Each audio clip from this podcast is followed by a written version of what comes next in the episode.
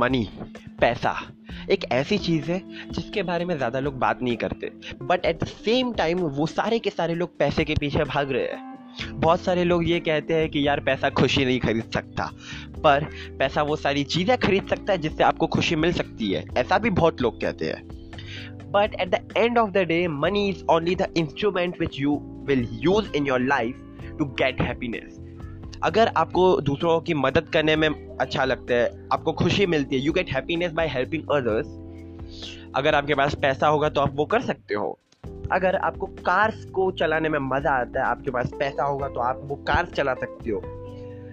I mean most of the time जो भी चीज़ आपको खुशी देती है उसका कहते हैं ना, एक मेन इंपॉर्टेंट फैक्टर या फिर एक मेन इंपॉर्टेंट पार्ट होता है पैसा। सो डोंट से कि यार पैसा बहुत घटिया चीज़ है, हमें खुशी से मतलब है।